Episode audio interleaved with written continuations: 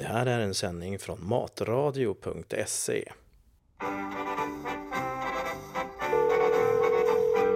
Surströmming polkan, surströmming polkan, surströmming polkan i Norrland går Surströmming polka upp i Ja, fluga Tjena, Ulf Erik här. Hej Erik! Hur är det med dig? Det är, det är toppen, det är toppen. Det är ju surströmmingspremiär idag. Ja, du, det, alltså det här, ja, det, man säger ju att i Stockholm så är det ju eh, 50% norrlänningar som bor. Så att det, jag vet att en del restauranger har faktiskt eh, anammat det där och man har lite eh, surströmmingsparty. Det finns ju en del norrlä, norrlänningar som driver restauranger också så att de är nog måna om det där. Ja, men Och du precis. förresten, hur, hur, eh, hur är det där uppe? Ni har ju så här tropisk värme. Har, vad har hänt? Har det blivit upp och ner på klimat, klimatet? Ja, man börjar ju faktiskt fundera vad som är på gång här. Men eh, det är bara att njuta medan det är så här. Snart är det Ja. 20 grader kallt och, och snö. Så att, eh, men det är en viss charm det också. Jo. Du, eh, ja eller hur? Eh, det, sommaren har ju gått jättefort och nu säger du surströmming och surströmming eh, kommer ju efter kräftor. Så att, eh, men det, jag måste ändå fråga dig, du som ändå är uppfödd där, eh, upp, uppväxt där uppe och eh, hur, hur äter du din surströmming? Det finns ju en miljon olika recept på hur man ska äta den Ja. surströmming enligt tradition. Ja, men det har ju en viss tradition och det här är en tradition som är jätte, vad ska man säga, eh, eh, man är riktigt konservativ som eh, surströmmingsätare tror jag. Eh, men man har sin egen specialitet och jag tror varje familj och varje liksom umgängeskrets har sina egna eh, sätt att, eh, ungefär som tacos du vet. En del har majs, en del har banan, en del har salsa, en del har crème fraîche, en del har gräddfil. Det, det är lite så också med, med eh, surströmmingen. Men grunden är i alla fall ett hårt tunnbröd eller som vi kallar det här i Eh, norra Västerbotten så kallas det ljusugnsbröd. Och det är ju då det här tunna eh, tunnbrödet som ni kallar det där nere. Eh, sen har man smör, mandelpotatis, surströmming. Där är väl typ det som de flesta har ganska lika. Eh, sen så kommer det då en del som har eh, röd lök, en del har gul lök, en del har gräslök och sen har en del crème fraîche eller gräddfil eller eh, och tomat på toppen. Så det, men bröd, smör, mandelpotatis och surströmming. Där kan nog alla komma överens om att så ska det vara. Jag måste fråga dig, eh, det här sista som du eh, klatschar till med, tomat på toppen. Mm. Från, vilket, från, från vilket år började man att ha tomat på toppen? Ja, på, alltså, i- på, den här, på den här klämman. Alltså, Kallar man inte för klämma? Ja, jag åt tunnbrödskräm. Men alltså i min, eh, min familj så kan jag faktiskt säga att jag så långt jag kan minnas så har de haft tomater, alltså hackade tomater på Jaha. surströmmingskräman. Så eh, ja, jag, jag kan inte säga exakt när det var man började med tomat, men, men jag tror att det, man rundar av lite granna eh, smakerna och ja men det blev lite det finns ju en viss syra i tomaten också som möter den här surströmmingen så att eh, eh, Ja, spännande. jag, jag, kan, jag kan tro att det var för att det skulle vara inte bli riktigt så mycket surströmmingssmak i det så, så tog man tomat. Nej. Eh, Och du, du, var ju i, du var ju i går kväll, i, igår hade ni premiär va? Ja men absolut, var, och då körde vi surströmming och då fick jag ju veta ganska snabbt efteråt att, att med den här traditionen, jag gjorde ju Dels så gjorde jag en surströmmingskräma som, som eh, original så att säga, en riktig eh, med då tomat och, och på toppen då. Men sen så gjorde jag tre, eh, vad ska man säga, helt galna outside the box eh, recept Eh, där jag gjorde då en eh, friterad potatisboll fylld med eh, surströmming. Och jag gjorde en salsa, en tropisk salsa med surströmming serverat på ett friterat risblad.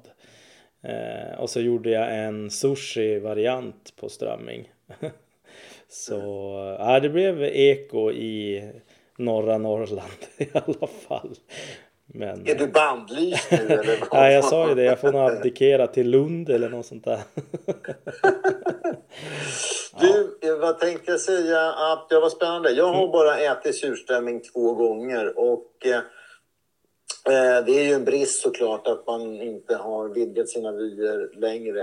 Eh, de säger att det krävs lite längre tid och eh, eh, lära kroppen och knoppen att förstå nya smaker. Men eh, jag kommer ihåg att då var det ju jätteviktigt hur man öppnade den där burken. Man skulle öppna den Mm. Ja, jag tror man skulle öppna den under vatten Nej, eller eh, i, eh, under något bubbel, eh, Ramlösa eller Vichyvatten eller något liknande. Va?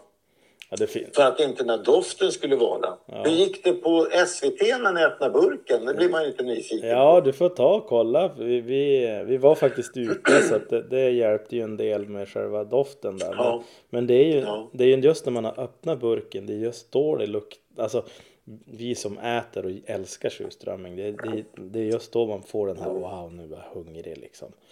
Eh, men vi testade Beppe då som var med mig ute. Han testade den här eh, trixet när man eh, kör eh, man vinklar 40 g- grader ungefär på burken så det bildas en luftficka längst upp.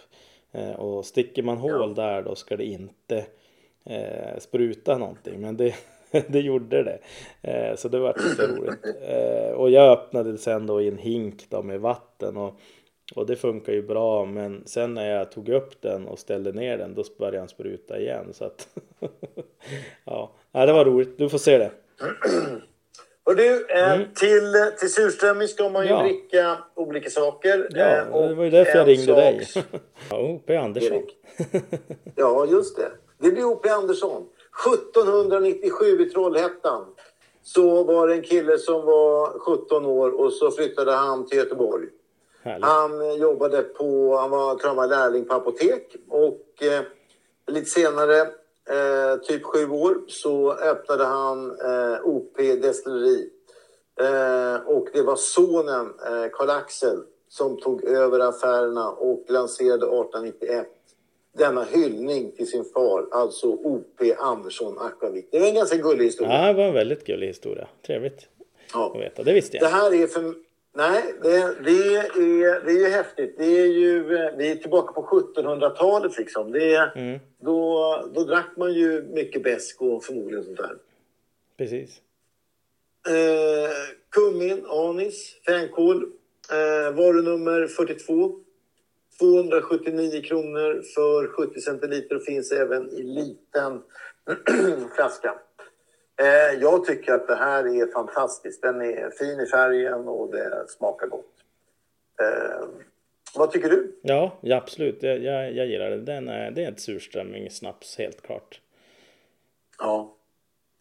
Eh, då så tänkte jag att vi ska kika på ett annat Ja, lite spännande eh, alkoholhaltig snaps. Och det, då, då är vi faktiskt också där borta. Det är västkusten. De är duktiga där borta i Göteborg. Eh, varunumret heter 293 och det är en västkustsnaps. 249 kronor för en halv liter. Den är en sån här gammal, eh, lite rundare medicinflaska som man kunde se när man gick till apoteket förr i tiden. mhm, cool. Eh, den har väl inslag av nypon, slånbär och lite björnbär. Eh, och eh, det var du Erik som eh, trodde att den här kanske kunde vara någonting Ja, men absolut. Det tror jag. för att möta upp eh, hela den här... Eh, är det en beska i, i, eh, när, du äter en, en klämma? Eller hur uppfattar du? Eller är det bara Nej, det, det, är det säl, sälta och beska? Ja, eller vad är det, det, som... det är en sälta och en, en sötma liksom. Det, det är mer det än en, Mm. en beska. Så att, nej, men det, jag tror den här blir jättebra. Det är spännande att testa. Ja, vad bra. Har vi med Eh?